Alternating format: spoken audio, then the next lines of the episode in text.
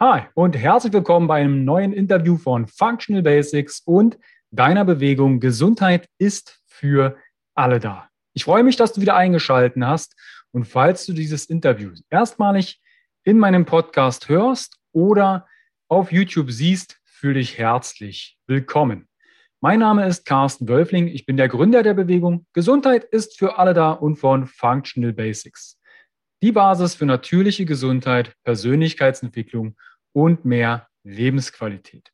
In diesem Interview spreche ich mit Leon Stege von Moving Monkey über das Thema Mobility, Movement und Physiotherapie. Leon ist unter anderem der Gründer von Moving Monkey. Er ist studierter Physiotherapeut und Autor. Er ist auf YouTube und Instagram sehr vertreten und je nachdem, aus welcher Richtung du kommst, der eine oder andere hat Leon auch schon in verschiedenen Orten und Ländern im Spagat auf Fotos gesehen. Wir sprechen unter anderem über das Thema, warum hast du dich für Physiotherapie entschieden? Welche Bewegungstests kannst du aus deinem Erfahrungsschatz den Zuhörern und Zuschauern an die Hand geben? Welche kannst du empfehlen? Ist bei jedem ein Spagat möglich? Das zweite Buch von Leon, was im April 2021 erscheint, wird über den Spagat handeln. Wir gehen auf die Sprunggelenkbeweglichkeit ein, auf Barfußschuhe und er gibt die These in den Raum, Hüfte und Schulter tendenziell ein Thema der Beweglichkeit der Wirbelsäule oder Wirbelkette. Am Ende zum Interview erfährst du noch mehr persönliche Hintergründe auch von Leon. Von daher bleib dran und hör dir den gesamten Podcast gerne an. Wir beantworten natürlich auch ganz viele Fragen aus der Community. Du hast die Möglichkeit, in meiner Instagram-Story von functional.basics oder functional.basics.podcast meinen authentischen Experten im Vorfeld Fragen zu stellen. Und diese klären wir entsprechend im Interview. Das gleiche kannst du auch in meiner Facebook-Gruppe machen, Functional Basics Gesundheit ist für alle da, wo wir uns noch näher austauschen. Wenn du mehr über Leon, seine Arbeit, seine Online-Programme und Bücher und allen drum und dran, was mit Moving Monkey zu tun hat, erfahren möchtest, dann schau gern in die Show Notes und in die Videobox. Aber auch auf meiner Homepage www.function-basics.de slash moving-monkey verlinke ich dir weitere tolle Impulse und Artikel und Videos rund um das Thema natürliche Gesundheit, Persönlichkeitsentwicklung und mehr Lebensqualität. Auf meiner Homepage hast du Zugriff auf einen ganz großen kostenfreien Bereich im Rahmen von Gesundheit ist für alle da. Das betrifft zum Beispiel meinen Blog, meine Podcasts, meinen YouTube-Kanal, wie auch meine kostenfreien Workbooks und Online-Kurse, sodass du dein Fundament für natürliche Gesundheit, Persönlichkeitsentwicklung und mehr Lebensqualität ursächlich angehen kannst. Auf meiner Homepage findest du auch mein exklusives Coaching, meine Online-Programme und Online-Lösungen, wie den Zugriff zum Functional Basics Guide. Der Functional Basics Guide ist das All-Inclusive Programm, die Plattform im deutschsprachigen Raum, wo alle Essenzen von verschiedenen Fach- und Lebensbereichen zusammenfließen, sodass du deine Basis kreieren kannst. Mit dem Functional Basics Guide hast du auch Zugang zu allen bestehenden und kommenden Online-Lösungen von Functional Basics. Du kannst diesen ganz entspannt 14 Tage kostenfrei testen, sodass du dir da eine Übersicht verschaffen kannst, und schon bereits verschiedenste Experten, Interviews und Artikel, Lösungen, Step-by-Step-Schritte entsprechend dir anschauen kannst. Der Functional Basics Guide, alles in den Show Notes und in der Videobox beziehungsweise auf der Homepage. Wenn dir das Interview mit Leon gefällt oder andere Podcast-Folgen, dann würde ich mich wahnsinnig freuen, wenn du meinen Podcast bei iTunes bewertest. Schreib dazu ein, zwei, drei Zeiler. Was waren Aha-Effekte, Aha-Erlebnisse? Was hast du mitgenommen? Und teile gerne meinen Podcast. Dazu mache einen Screenshot oder teile diesen zum Beispiel in deiner Instagram-Story und verlinke mich mit functional.basics und nutze meinen Hashtag Gesundheit ist für alle da. Ich wünsche dir viel Spaß bei dem Interview mit Leon Stäger, Mobility, Movement und Physiotherapie. Bis gleich, dein Carsten.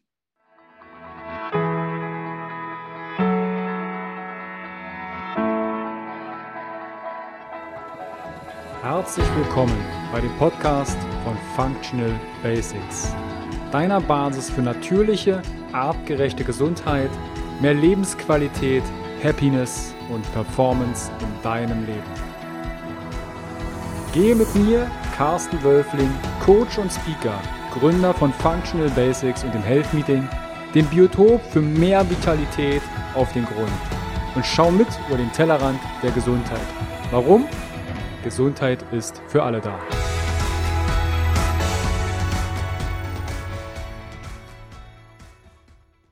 Herzlich willkommen wieder beim Interview von Functional Basics und deiner Bewegung. Gesundheit ist für alle da.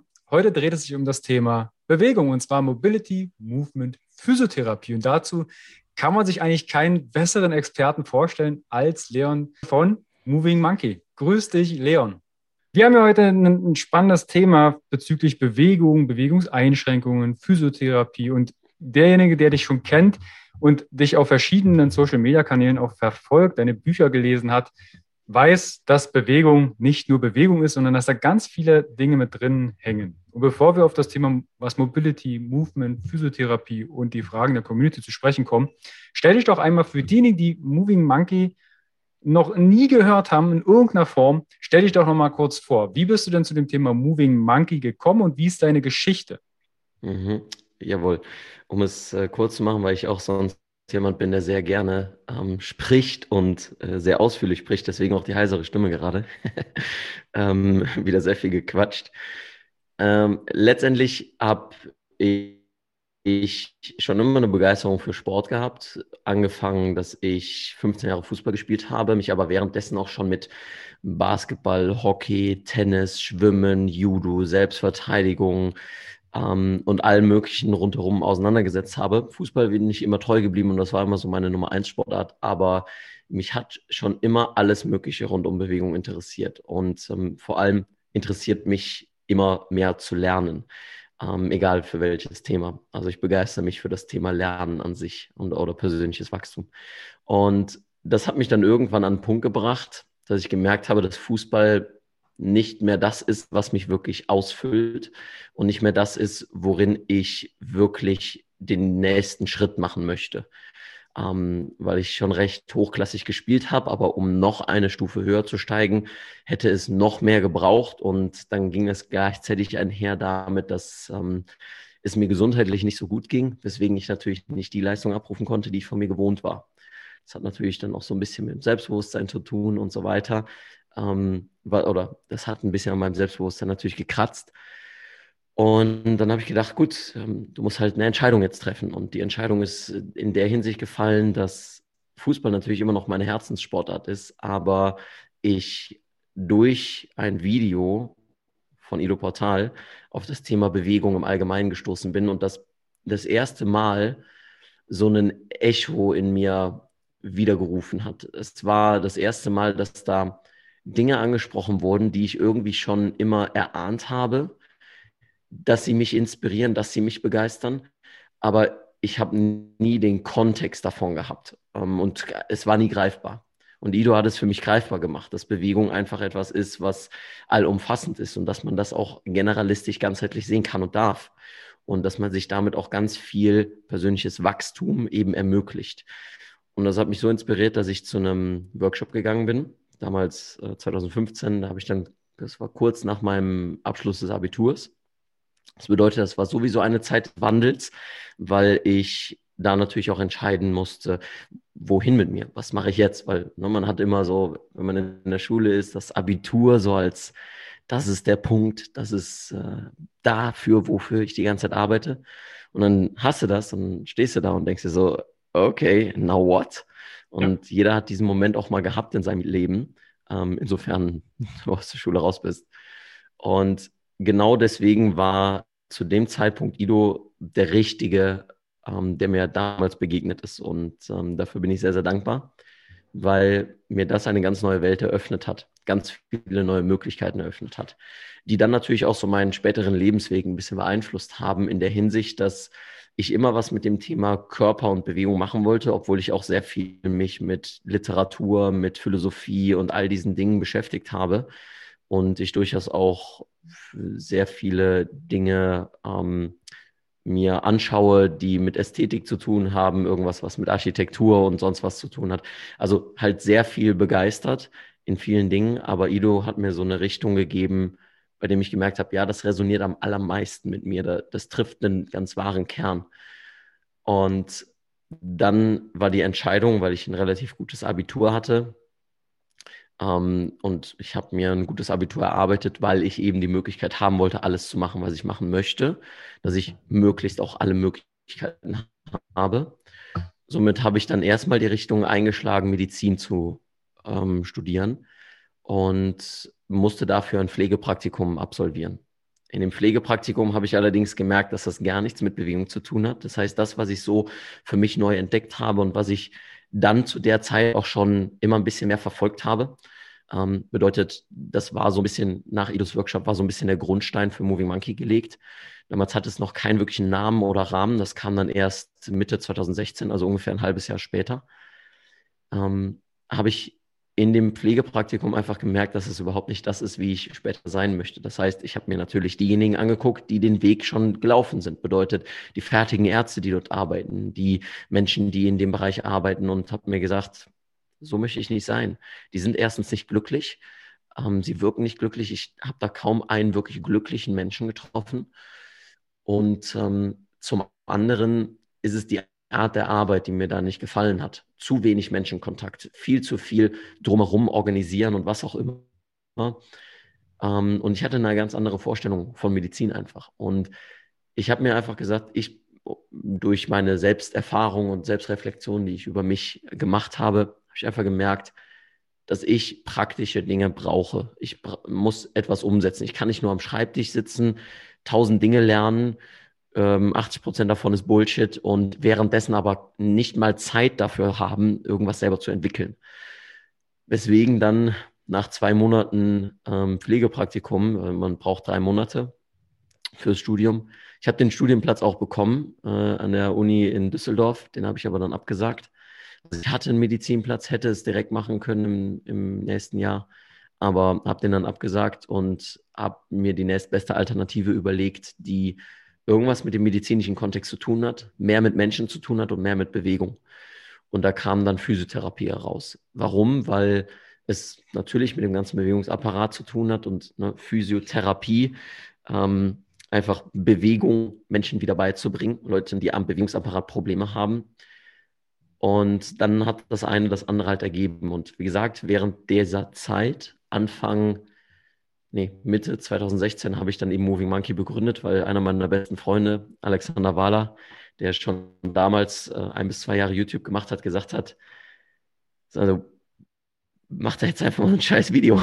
mach dir da jetzt einfach mal einen blöden Kanal. So, was soll das?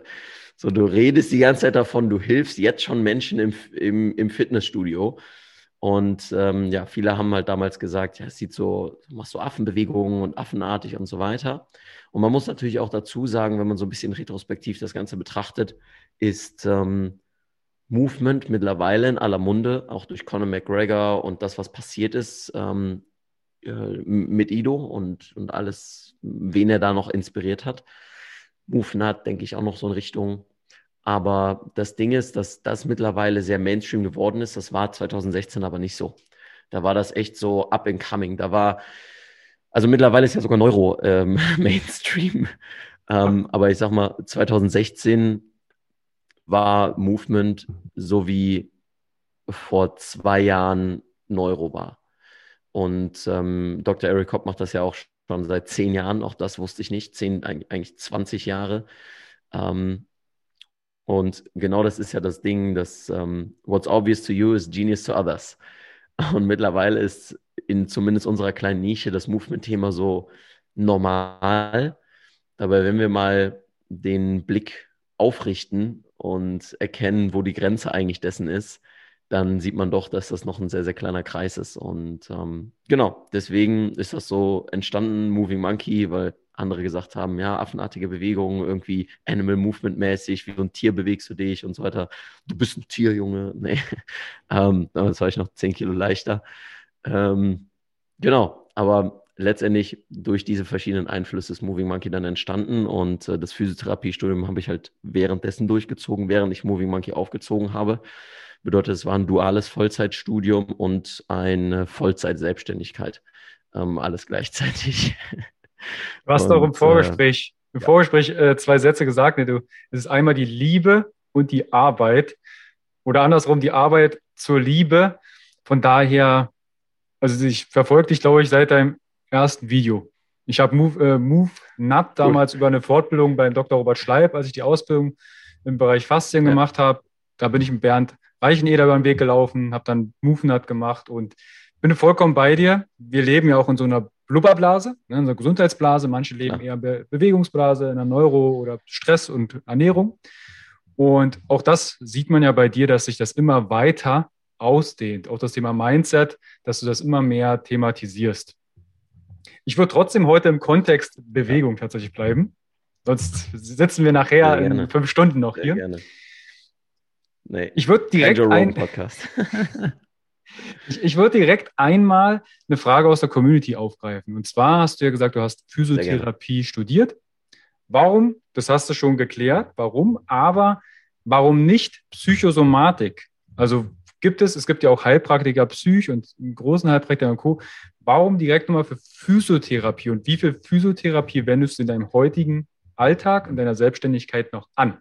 Erstens, weil bei der Heilpraktik, sofern, also ich sag mal, ich bin dem ganzheitlichen Gedanken schon sehr verschrieben und habe da auch sehr viele Erfahrungen machen dürfen, die mir genau das bestätigt haben. Von Klienten, die vor mir saßen, die ich gefragt habe, du machst ja schon ziemlich viel Druck, oder? Und die dann einfach, einfach angefangen haben zu weinen und ähm, erst danach wirklich der Schmerz besser werden konnte. Ähm, bis hin dazu, dass ich mit manchen nur über Schmerz und ihre Beziehung zum Schmerz rede. Und ähm, das ein wichtiger Standpunkt ist, der sie weiterbringt. Ähm, oder halt eben auch klassisch von, manche Leute brauchen nur stumpfes Krafttraining, bis hin zu, ja, doch der eine oder andere braucht diese oder jene gewisse Neurointervention oder sonst was, um sich besser zu fühlen. Ähm, das heißt, ich bin diesem ganzheitlichen Gedanken schon verschrieben und sehe diese Dinge auch, sofern ich aktuell mit meinem aktuellen Wissensstand kann, möglichst ganzheitlich. Nur ist Heilpraktiker für mich ähm, zu wenig greifbar gewesen und ähm, hat sich zu sehr mit zu vielem allen anderen beschäftigt als der Bewegung. Und dass Bewegung da auch wieder zu, zu kurz kommt. Und ich bin auch gerne manchmal plump und sage einfach, die meisten Probleme der Menschen lösen sich dadurch, dass sie einfach sich mehr bewegen und weniger fressen. Und auch das, ne, jede Generalisierung ist generell falsch. Ähm, aber für mich war einfach wichtig, dass ich auch die Befähigung, die offizielle Befähigung bekomme, mich mit dem Körperlichen auseinanderzusetzen und mit dem Bewegungsapparat an sich und dass das Ganze dann auch damit verbunden wird. Weil wenn man an Heilpraktiker denkt, denkt man nicht unbedingt direkt an Bewegung. Na, da denkt man vielleicht an alles andere, dann denkt man an Homöopathie, dann denkt man an, an ähm, irgendwelche ähm, TCM-Sachen oder was auch immer. Und für mich war aber wichtig, weil das Thema Bewegung für mich einfach das Wichtigste ist, ähm, in dem Kontext dessen. Ne? Ähm, habe ich einfach Physiotherapie gewählt, weil auch Thema Psychosomatik, wie gesagt, ich denke, es ist wichtig, trotz des ganzen ganzheitlichen, dass jeder so seinen Bereich hat. Eine Sache, die ich sehr, sehr schwierig empfinde, ähm, ist, dass mittlerweile die Grenzen sehr, sehr aufweichen. Von dass Personal Trainer auf einmal immer mehr damit zu tun haben, dass sie Leuten schmerzfrei machen dass äh, Physiotherapeuten immer mehr über das Thema Psychosomatik reden ähm, oder, oder äh, studienbasiert, evidenzbasiert arbeiten, was auch gut ist. Therapeuten, jetzt mal egal in welche Richtung, immer mehr Aufgaben von Orthopäden fast schon übernehmen. Und das ist einerseits ist das ein guter Trend, weil ich denke, durch die Kumulation von Wissen ähm, und äh, vor allem die Kumulation von Erfahrungen, die verschiedene Menschen dann machen, ist es wichtig, ähm, dass man da irgendwie einen gemeinsamen Nenner auch findet und vielleicht daraus etwas Neues erwächst. Aber genau das ist das Thema. Ich würde niemals hingehen und jetzt sagen, ich arbeite, arbeite mit jemand an einem Mindset. Ja, und, und zum Beispiel ist ja auch das Thema, zum Beispiel Psychotherapie ähm, oder wirklich systemische Beratung wird mittlerweile aufgeweicht für jemanden, der ein paar Psychobücher gelesen hat, ein paar Mindset-Bücher und sagt, äh, ich bin jetzt Mindset-Coach. Ja, und äh, man kann alles mit Coach betiteln und ähm, das finde ich ist einfach, äh, finde ich, sollte man vorsichtig mit sein. Und äh, genau deswegen habe ich mich klar dafür entschieden, Physiotherapie zu machen, weil es im Kontext der Bewegung ist und das auch nach wie vor der Kontext ist, den, mit dem ich Menschen weiterhelfe und weiterhelfen möchte. Und wenn Themen wie Monkey Mindset und so weiter damit zu tun haben, nenne ich das gerne. Aber ich wage es nicht, dass ich mich als der Experte dann für psychosomatische Probleme darstelle. Hm. Ähm, genau, und das, das finde ich einfach nur noch wichtig in den Kontext dazu packen. Also ich finde es auch wahnsinnig wichtig, dass du das, diesen Kontext, diese Inhalte auch benennst, weil ich habe das, als ich 2008 das erste Mal im Fitnessstudio als Trainer mit B-Lizenz, ich habe ja Sporttherapie studiert, damals ein Trainer-T-Shirt anhatte, wusste ich, geil, ich bin hier der in Anführungsstrichen Obermacker, ich kann jetzt den Leuten erklären, wie sie sich zu bewegen haben. Hat ja auch in gewisser Weise natürlich funktioniert. Dann Personal Training und in den letzten Jahren ist natürlich aus dem Personal Trainer aus dem Shirt ganz schnell mal Personal Coach geworden.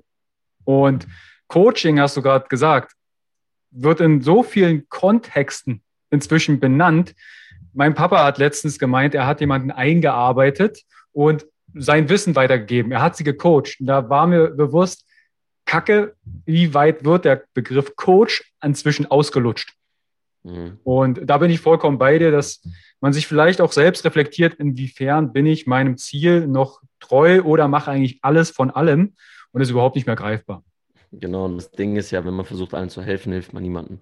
Weil alles immer nur halbmäßig zu machen, dann kommen nämlich solche Sachen wie, dass dann irgendwelche Orthopäden, so gut das vielleicht gemeint ist, und, äh, und da geht es jetzt nicht um auf Orthopäden rumzuhacken. Das ist, machen genauso Therapeuten als auch Trainer und ich habe das in meiner Vergangenheit bestimmt auch schon getan. Ähm, ist, dass man dann irgendwelche Aussagen trifft, äh, wie, ja, das ist ja XY und damit irgendwie schon fast eine Diagnose ausspricht. Ähm, was das Recht, was das, und das wollte ich damit eigentlich sagen, was das Recht im ersten Sinne erstmal nur der, der Ärzte ist. Ähm, natürlich haben wir keinen wirklichen Direktzugang, dass ein Physiotherapeut aktuell eine Diagnose stellen kann. Na, aber das ist eben genau das Problem, was ich sehe, wenn wir mit Personal Training zum Beispiel zu tun haben. Und es gibt Beispiele noch und nöcher in alle möglichen Richtungen. Also es ist jetzt nicht, das ist jetzt ein Beispiel. Ähm, Personal Trainer, die sich dann ausbilden lassen in Bezug auf Neuro und dann aber die Dinge, die sie sehen, die sie erkannt haben durch diese Sachen, ähm, dem Klienten das Gefühl vermitteln, dass sie eine Diagnose stellen. Ähm, und das ist halt einfach schwierig. Und ähm, deswegen versuche ich auch, mich fern davon zu halten, meistens irgendwelche Nocebos auszusprechen. Irgendwie zu sagen, ja, das ist kurz, das ist lang und das musst du aufdehnen und keine Ahnung was. Was natürlich schwierig ist, weil wir irgendwo ähm, natürlich einen gewissen Sprachkontext haben und gebrauchen müssen. Ähm, aber gerade da finde ich es einfach wichtig, dass man sich erstmal auf seine Dinge fokussiert und dann vor allem aber auch weiß, wo die Grenzen erstmal der eigenen Kompetenz sind. Und wenn es um das Thema Diagnostik geht, dann ist da schon eine sehr, sehr, sehr, sehr, sehr, sehr, sehr starke Grenze.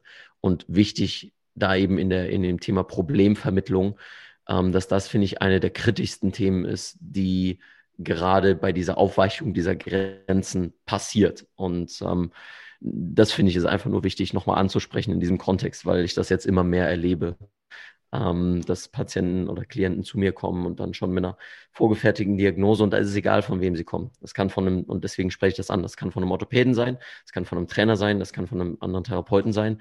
Und weiß Gott, sage ich nicht, dass ich die Weisheit mit Löffeln gefressen habe und dass nur ich da die richtige Lösung habe. Das habe ich nicht ähm, ich versuche das nur in den richtigen Kontext zu setzen, in dem diese Aussagen getroffen werden.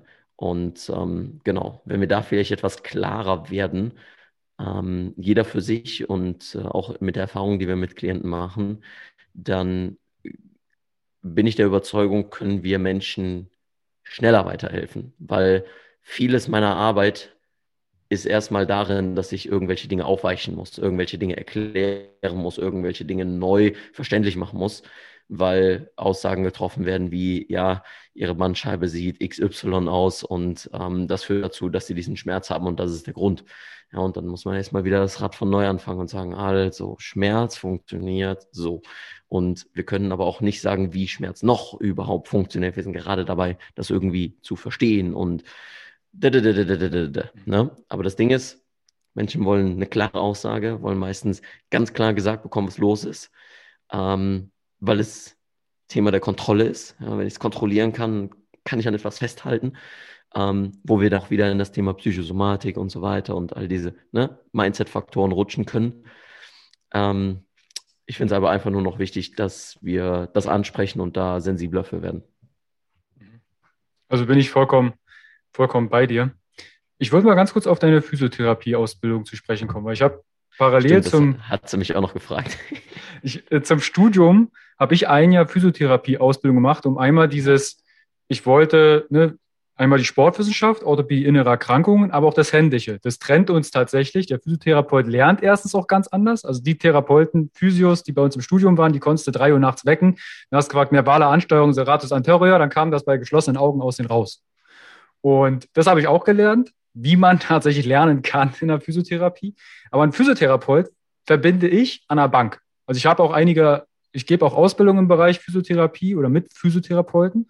Und da wird sehr viel an der Bank gearbeitet. 20 Minuten, 15 Minuten, nächster Patient. Was ist denn jetzt der größte Unterschied aus der physiotherapeutischen Ausbildung, die du genossen hast, zu deinem Tätigkeitsfeld, wie du mit Klienten umgehst und arbeitest? Ähm, eine Sache, die ja gerne gesagt wird in der Ausbildung äh, und im Studium ist, die Diagnose oder nee, die Anamnese fängt da an, ähm, wo der Patient ins Zimmer kommt. Und das Problem ist, dass erstens der Raum meistens sehr klein ist und zweitens das nächste, was passiert ist, dass derjenige sich auf die Bank setzt. Und ähm, das, was ich immer gerne sage, ich habe hier auch eine Bank, steht hier am Rand und ich sage, komm gerne rein, leg deine Sachen auf die Bank ab. Das ist das Einzige, wofür die Bank da ist. Ja, mhm. also du legst dort deine Sachen ab, lässt die Sachen dort und ähm, du wirst da wenig Zeit drauf verbringen. Ich habe vor, also während der Ausbildung durchaus das ein oder andere Mal Leute dann auf die Bank gelegt, aber äh, die, also ich sag mal, die größten Probleme sind erstmal ganz woanders und ähm, wirst du nicht lösen, wenn jemand passiv auf einer Bank liegt. Und das schafft auch ein ganz falsches Bild. Das schafft nämlich das Bild, du machst jetzt was an mir und nicht ich mache etwas für mich. Und das ist der größte Punkt, den ich auch in meiner jetzigen Arbeit, in meinem Coaching vermittel, ist, dass es ein sehr, sehr hohes Maß an Eigenmotivation braucht und ein sehr, sehr hohes Maß an Disziplin, weil ich habe keinen Bock, dir irgendwelche Übungen zu zeigen und du sagst mir dann nach vier Wochen, du hast sie nicht gemacht. Dafür mache ich mir diese Arbeit nicht. Ja, dafür mache ich mir nicht diese Gedanken. Klar wäre das einfach und schnell verdientes Geld, aber ganz ehrlich, darum geht es mir nicht. Mir geht es darum, dir helfen zu können und dich irgendwie weiterzubringen und ähm, dich auf deinem Weg ein Stück begleiten zu dürfen und dich dann aber auch in die richtige Richtung begleiten zu dürfen ähm, oder zu können. Und ähm, genau deswegen habe ich verschiedene Maßnahmen getroffen, damit das Ganze auch in diese Richtung geht und damit der Rahmen des Coachings klar ist von der vom Erstgespräch an, indem ich das ganz klar als Kriterium mache, bevor jemand überhaupt ins Coaching kommt, ähm, bis hin dazu, dass äh, ja, die Leute ihre Sachen auf der Bank ablegen und die Bank damit besetzt ist. Ja, was dann natürlich auch aufgrund deiner Arbeit hast du einen ganz anderen Zeitrahmen, als was vielleicht der klassische Physiotherapeut oder die Physiotherapeutin vom Gesetz vorgegeben hat. Also so, sehr häufig hast du diese genau. pass passive Maßnahmen auf der Bank und es fehlt der Transfer in den Alltag, ins Training. Es ist ja schon ein Traum. Ich habe das beim Oliver Schmidtlein damals in der Ausbildung gelernt. Da wird von der Bank in die Trainingstherapie begleitet und trainiert. Und das ist das, was wir häufig in der Physiotherapie hier in unserem Lande total, total fehlt. Richtig, ja. genau. Das, das halt dann auch irgendwelche, ähm, dass die Ausstattung sowas von 1980 ist oder 60. So, das, das sind dann irgendwelche, auch wieder, dann bietet eine, dann bietet eine Physiotherapiepraxis irgendein Training noch an, was dann unter Aufsicht von Physiotherapeuten ist. Das Einzige, was da ist, ist dann, dann vielleicht ein Milon-Zirkel oder irgendwas. Wie gesagt, nochmal, das sind keine ähm, ultimativen Aussagen, die ich treffe. Das ist kein, kein, ich verteufel das. So, für die Leute, für die das ein Anfang ist und eine Möglichkeit, alright. Ja. Aber wir sollten davon wegkommen, dass wir die Leute in irgendwelche Geräte setzen. Und das, das sehe ich von fünf Jahren bis äh, 95 Jahren. Das ist mir ganz egal, welches Alter das ist. Das sollte nur ein, ein, ein Transfertool sein, dass ähm, Menschen sich damit auseinandersetzen, sich zu bewegen, Krafttraining als etwas, als etwas Positives zu sehen, was ihnen vielleicht ein bisschen hilft und mit diesem Gefühl dann auch in freiere Übungen zu gehen und ihnen dann diese Bewegungskompetenz zu vermitteln, dass sie nicht auf diese vorgegebenen linearen Bewegungen angewiesen sind, sondern sich sicherer fühlen im Umgang mit freierer Bewegung, weil das ist der Alltag. Und ein fucking Milon Circle oder irgendein scheiß Beinstrecker, Beinbeuger wird denen nicht das Vertrauen geben, ähm, eine Treppe hoch und runter zu laufen, ohne sich am Geländer halten zu müssen. Ich habe das tatsächlich auch äh, mal in einer Praxis erlebt. Da gab es Sturzprophylaxe, war quasi das Kurskonzept und wo saßen die? In einem Gerätezirkel.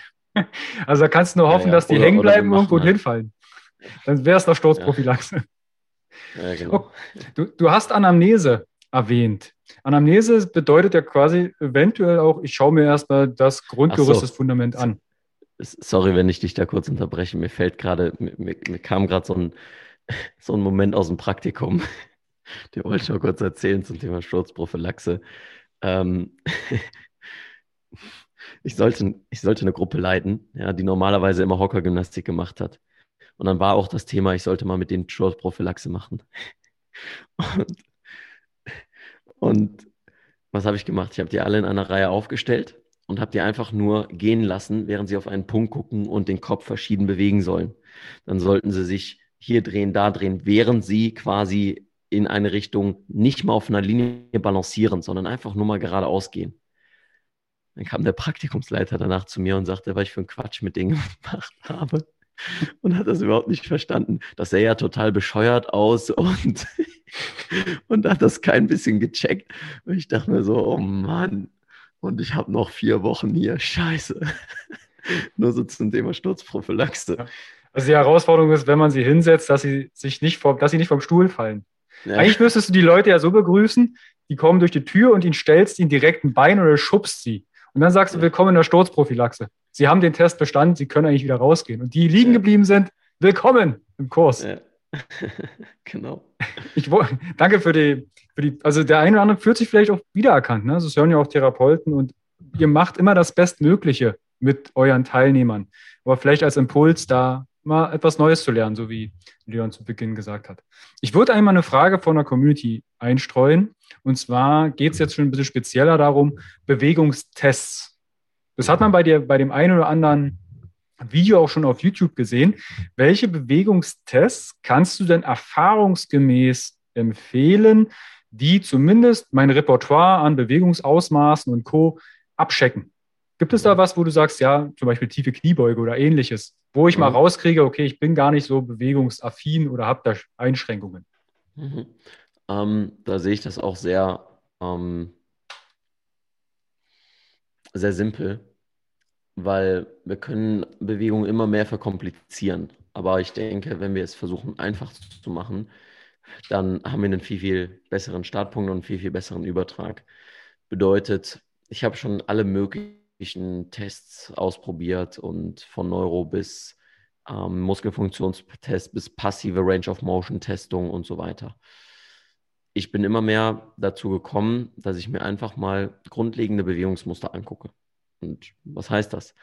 Das ist natürlich von Patient zu Patient unterschiedlich, aber das allererste, was ich mir angucke, ist, dass ich sage, was sind denn die schmerzhaften Bewegungen? Was tut denn überhaupt weh? Ähm, sodass erstens mir klar wird, welche Bewegungen problematisch sind und womit das noch alles irgendwie zusammenhängen kann. Wenn zum Beispiel jemand mir sagt, alle meine Schmerzen sind auf einer Seite.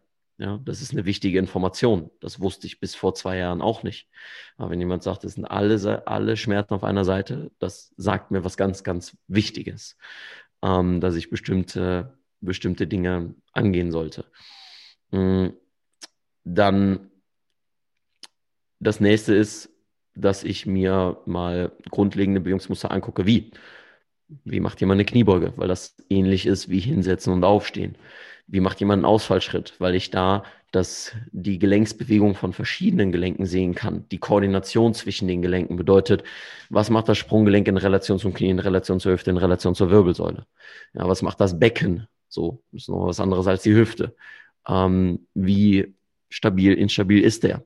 Das heißt, ich kann mit ein paar wenigen Bewegungen viele Dinge einfach nur mal ein Gefühl für bekommen. Auch da wieder wichtig, das ist keine Diagnostik. Ja, das ist keine, ähm, weil der Ausfallschritt, äh, weil du da immer im Sprunggelenk kollabierst bei so und so viel Grad und am besten noch physiotherapeutischen fucking Goniometer anlegen. Ja, das habe ich immer gehasst im Studium, weil es so ein Schwachsinn ist. Ähm, sich, sich dann Winkel, bla. Hör mal, ganz ehrlich, dann reibe ich ein bisschen am Oberschenkel, ja, und wegen Sensorik, Wärme und was auch immer oder weil ihn das gekitzelt hat, lässt er auf einmal lockerer und dann habe ich fünf Grad mehr. So, hat mir das irgendwas gesagt? Nein. Deswegen, wenn ich aber sehe, dass jemand dann im Ausfallschritt viel, viel stabiler ist, dann weiß ich, okay, das kann eventuell einen Übertrag auf den Gang haben, auf die Treppe und so weiter. Natürlich muss ich dann auch diese spezifischen Dinge testen, insofern sie problematisch sind. Bedeutet, am Anfang erstmal zuhören, Ohren auf und zuhören, was derjenige dir sagt über seinen eigenen Schmerz, über seinen eigenen, äh, seine eigenen Probleme, weil da fangen ganz, ganz viele Informationen, fallen ganz, ganz viele Informationen schon mal, die sehr, sehr relevant sind. Auf Basis dessen ich mir die schmerzhaften Bewegungen angucke, dann ein paar generelle Bewegungsmuster teste, wie ein Ausfallschritt, wie eine Kniebeuge, wie ähm, vielleicht auch einen Klimmzug, wenn das problematisch ist, oder ein Push-up. Ja. Ähm, und äh, ich dann darüber dazu übergehe, nochmal zwei, drei Dinge etwas isolierter zu testen, um sie dann später vielleicht wieder in ein Gesamtbild einzufügen. Bedeutet, wie ist die Ansteuerung vom Hamstring? Wie ist die Ansteuerung vom Hüftbeuger? Wie ist die Ansteuerung? Und auch da, ich teste nicht nur isoliert den Hüftbeuger, ja, weil natürlich ist da der Quadrizeps mit dran beteiligt, natürlich ist da, sind da noch andere Hüftmuskeln mit dran beteiligt und so weiter, aber quasi die Region dessen und die Funktion, die er macht. Ähm, und dann gucke ich einfach mit all diesen Informationen, wo sind denn da so ein bisschen die Gemeinsamkeiten des Ganzen. Und das kann dann manchmal auch sein, dass ich einen Koordinationstest mache. Das kann dann aber auch manchmal sein, dass ich einfach nur einen Gleichgewichtstest mache. Ähm, was ich versuche, ist, dass ich erstens nicht nur einen Test mache, weil, ähm, so sagt der Dr. Kopp auch schön, you can make one test mean anything. Ähm, und das ist ja diese klassische ähm, kinesiologiemäßige Herangehensweise von wegen, äh, streck mal den Arm aus, alles klar, der ist stark, jetzt mache ich irgendwas, hoch, der ist schwach, jetzt mache ich irgendwas, hoch, der ist wieder stark.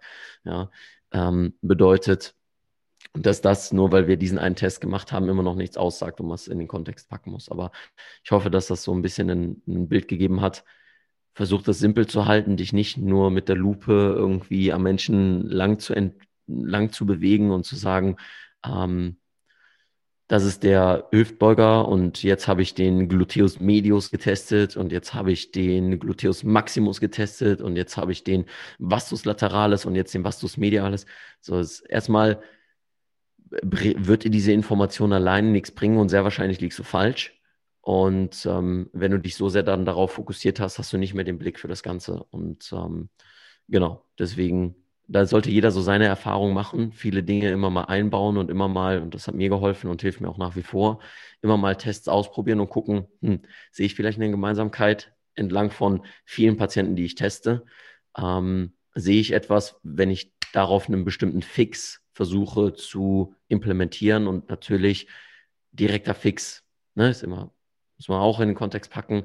Das Ganze ist eher langfristig zu betrachten, aber trotzdem, ob das dann langfristig vielleicht auch ähm, eine Veränderung nach sich zieht. Das heißt, experimentieren und nicht davor zurückscheuen, auch mal irgendwas aus der klassischen Physiotherapie zu machen. Ja? Den Patienten mal auf die Bank zu legen und dann einen Thomas-Handgriff zu machen. Er soll sich halt mal hinlegen und äh, Knie ranziehen und dann mal gucken und dann, und dann machst du mal was und guckst mal, alles klar.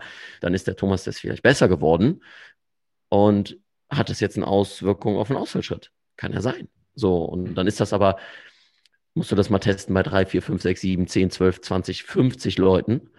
Und ähm, dann kannst du für dich daraus deine Schlüsse ziehen. Und ob es da jetzt eine, eine Studie gibt, die das dann Ganze belegt oder nicht, ist für mich dann erstmal unrelevant. Wenn ich jemanden damit ein Ergebnis schaffe und äh, ich damit auch konstant Ergebnisse schaffen kann. Ja. Also was ich jetzt gerade nehme, ist es schon, dass du keep it simple, also über verschiedene Tests. Also ich kenne einige Therapeuten und Trainer, die testen erstmal 90 Minuten bis von Neurogleichgewicht, Augen, rubbeln gefühlt den gesamten Körper ab, um zu gucken, ob irgendwas sich verändert. Und dann mhm. haben sie, so 90 Minuten sind um, du bist eigentlich kaputt. Ähm, hier hast du die Möglichkeit, jetzt ein Training zu buchen. Ich habe leider keine Zeit mehr. Also ja. die ganz viele Daten sammeln und aufgrund der Daten, und das ist das, was du vielleicht auch mit der Lupe meinst, man verliert sich dann manchmal in den Details. Und dann ist man schon wieder diagnostisch. Dann hat man seine Röntgenbrille aufgesetzt und denkt, okay, ich weiß eigentlich jetzt alles, was ein CT, MRT und äh, Röntgen und ein Orthopäde weiß, viel besser. Mhm. Ja, also da, da finde ich es einfach, wie gesagt, Neuro um, a blessing and a curse, weil, und ich sag mal so, viele dieser Dinge sind sehr wichtig und sehr richtig und nicht so verteufelt, wie viele es darstellen. Ähm, vor allem, weil die meisten, egal. Ähm, was ich sagen will, ist, dass sich viele dann äh, aufgrund von irgendwelchen oberflächlichen Aussagen damit einfach nicht beschäftigen wollen. Ähm, aber gut. Mm. A blessing and a curse, weil es dir ganz, ganz viele neue Infos gibt. Aber um das wirklich nachhaltig einzusetzen, musst du in der Tiefe verstehen. Um es in der Tiefe zu verstehen, brauchst du Zeit und brauchst auch die Erfahrung, das mit Leuten umzusetzen. Das Problem ist, dass viele viel zu vieles gleichzeitig machen. Das bedeutet, sie haben dann einen Cerebellumstest, einen Augentest, einen Vestibulärtest und was auch immer. Und ja, das sind irgendwo Schnittmengen. Ja, das sind irgendwo Dinge, die zusammengehören. Ähm, und ich bin, weiß Gott, noch nicht der Experte da drin, sondern beginne das jetzt erstmal zu verstehen, nach bereits zwei Jahren, wie ich das jetzt schon mache. Ist das jetzt gerade erst so der Anfang. Ähm, aber was mir geholfen hat, ist, nicht alles gleichzeitig umzuwerfen. Nimm einen Stein und veränder ihn. Nimm einen Stein, dreh ihn um und guck, ob er dann immer noch auf deinem Weg oder in deinen Weg passt, den du gepflastert hast. Und ähm, wenn das aber zu einem Stolperstein wird und es dich damit nur verwirrt, dann kann das mal sein, dann ist es auch okay, solange du deine Lehre daraus ziehst, aber dann auch lernst, vielleicht die nächsten drei, vier Steine entweder umzulegen in die Richtung und dann aber verstehst, warum du das machst, oder ob du das Ganze wieder rückwärts machst. Das bedeutet, um es mal nicht so bildhaft zu sagen, ich habe viele Tests implementiert, gemerkt, dass ich mit vielen von diesen Sachen noch nichts anfangen kann, habe sie wieder rausgenommen, weil es mich nur verwirrt hat. Und habe dann gesagt, alles klar, was weiß ich denn jetzt aktuell? Was weiß ich denn? Und wo könnte dieser Test, bei dem ich jetzt schon durchaus gute Resultate gesehen habe ähm, und auch gute Dinge, wie das Ganze beeinflusst, klassisches Ding wie zum Beispiel die Konvergenz einfach mal zu testen, ja, dass ich da schon enorm viele Dinge einfach gesehen habe. Gut, Konvergenztest bleibt drin, alle anderen erstmal raus. Und dann kann man weitergehen, weitergehen, weitergehen. Aber nicht alles gleichzeitig. Und vor allem, und das ist das Wichtigste, Wichtigste, es geht nicht darum, dass du dem Patienten dein Wissen beweist.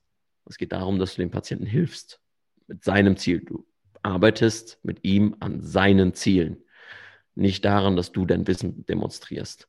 Und dass da es wichtig ist, sein Ego zurückzuschrauben und ähm, nicht nach diesem, was auf Social Media natürlich gut funktioniert, diesem vorher, nachher und boah, krass, hier voll Range of Motion da und so weiter. Das ist, das ist der falsche Fokus. Danach solltest du nicht suchen. Du solltest gucken, dass dein Patient besser rausgeht, als er reingekommen ist. Und wie du das erreichst, kann auf vielen verschiedenen Ebenen sein. Aber das ist das ultimative Ziel, dass dein Patient dein Klient seinem Ziel näher kommt und nicht, dass du besser dastehst oder er dich dann hypt. Weil wenn du ihm langfristig geholfen hast, dann hast du damit genau das erreicht, was du möchtest, dass er dich vielleicht auch weiterempfiehlt. Ja, talking about business und so weiter. Aber ähm, ja, sich da ein bisschen zurückzunehmen und ähm, nicht zu demonstrieren, sondern zu hören und auf jemanden einzugehen, ist viel wichtiger. Ja. Ja. Also finde ich echt wichtig, dass du es auch sagst, gerade das Ego. Ich habe da auch noch ein Fallbeispiel bei uns in der Sporttherapie damals. Ich hatte ein bisschen mit Volleyballern und Handballern zu tun. Und ich hatte eine junge Frau, 23, Frozen Shoulder rechts. kommt in die äh, Sporttherapie und ich dachte schon, ja, junges Mädel, bestimmt Volleyball, irgendeine, irgendeine Sportart. Hab schon den Arm ganz oben gesehen und frage sie nach ihren Zielen und sie sagt dann, ja, sie hat so einen kleinen Hund, so einen Chihuahua und der hängt sonst immer in der Tasche hinter ihrer Achsel und jetzt hängt er in einem anderen Arm, weil sie kriegt den Arm nicht mehr zur Seite. Dann dachte ich, klasse. Also der Arm muss nicht über Kopf, der muss weder irgendwie einen Ball treffen, der muss einfach nur in die Abduktion, damit eine fucking Tasche da drunter passt, damit so ein kleiner Hund in der Achsel schnuppert. Aber das war ihr Ziel. Hätte ich direkt angefangen mit, pass auf, wir müssen uns dich am Ende irgendwann an eine Klimmzugstange hängen, damit du den Arm hochkriegst. Das war überhaupt nicht ihr Anliegen. War für mich natürlich fürs Ego total ernüchternd und auch, ich war wirklich niederschmetternd, dachte ich, ja, tausend Übungen, die du im Kopf hast, kannst du direkt vergessen. Aber das ist es. Das ist das genau, was du sagst. Wenn du das Ziel deines Patienten, Klienten verfolgst und dein Ego zurückschraubst, dann hast du eine viel höhere Erfolgschance und was bringt deinem Patienten was, wenn er dein Ziel in irgendeiner Form befriedigt, aber er überhaupt nicht weiterkommt? Richtig, genau. Wir sind ja eigentlich schon fast ziemlich speziell. Jetzt hatten wir auch gerade ähm, das Thema Ziele. Eine Frage, und damit, wenn ich ehrlich, bringt man dich ja nun wirklich auch viel in Verbindung, ist der Spagat. Mhm. Also zumindest denke ich, auf dem einen oder anderen Bild sieht man dich auch in anderen Ländern, anderen Städten im Spagat. Genau. Also wer das Video ja. sieht in New York, ist bei jedem, und das ist eine Frage der Community, ist der Spagat bei jedem möglich? Beziehungsweise kannst du ganz kurz die Spagatarten mal erwähnen, weil da gibt es ja Männer, Frau und mhm. ist bei jedem möglich? Ähm, da direkt mal Werbung in eigener Sache. Hier fehlt noch, also jemand, der das Video sieht, ja, hier habe ich meine Bücher an der Wand und hier fehlt das zweite Buch noch. Also das zweite Kali X Mobi Buch. Das kommt im April. Ähm, Termin ist gerade 19. April und da wird ausführlichst über den Spagat berichtet. Nur so am Rande. Aber schon mal die Informationen, die vielleicht wichtig sind. Es gibt Männer- und Frauenspagat. Männerspagat ist seitlich, also Beine gespreizt, maximale Abduktion. Frauenspagat ist Bein vorne, Bein hinten. Und ähm, nein, es kann nicht jeder einen Spagat erreichen und es gibt tendenziell ähm, Leute, die eher für den Männerspagat ausgerichtet sind und eher für den Frauenspagat. Aus meiner Erfahrung ist jemand, der einen Männerspagat kann, kann auch fast immer einen Frauenspagat.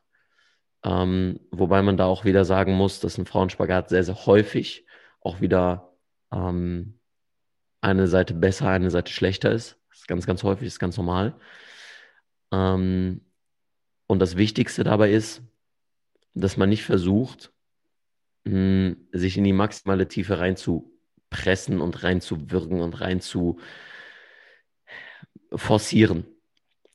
Ähm, ich habe sehr viel mit dem Spagat rumexperimentiert und ähm, sehr viel schon in diese Richtung gearbeitet und ich habe gemerkt, dass es irgendwann einen Punkt gab, an dem es mir nicht mehr gut getan hat, noch weiter in den Spagat zu arbeiten und noch versuchen, noch gerade daran zu arbeiten.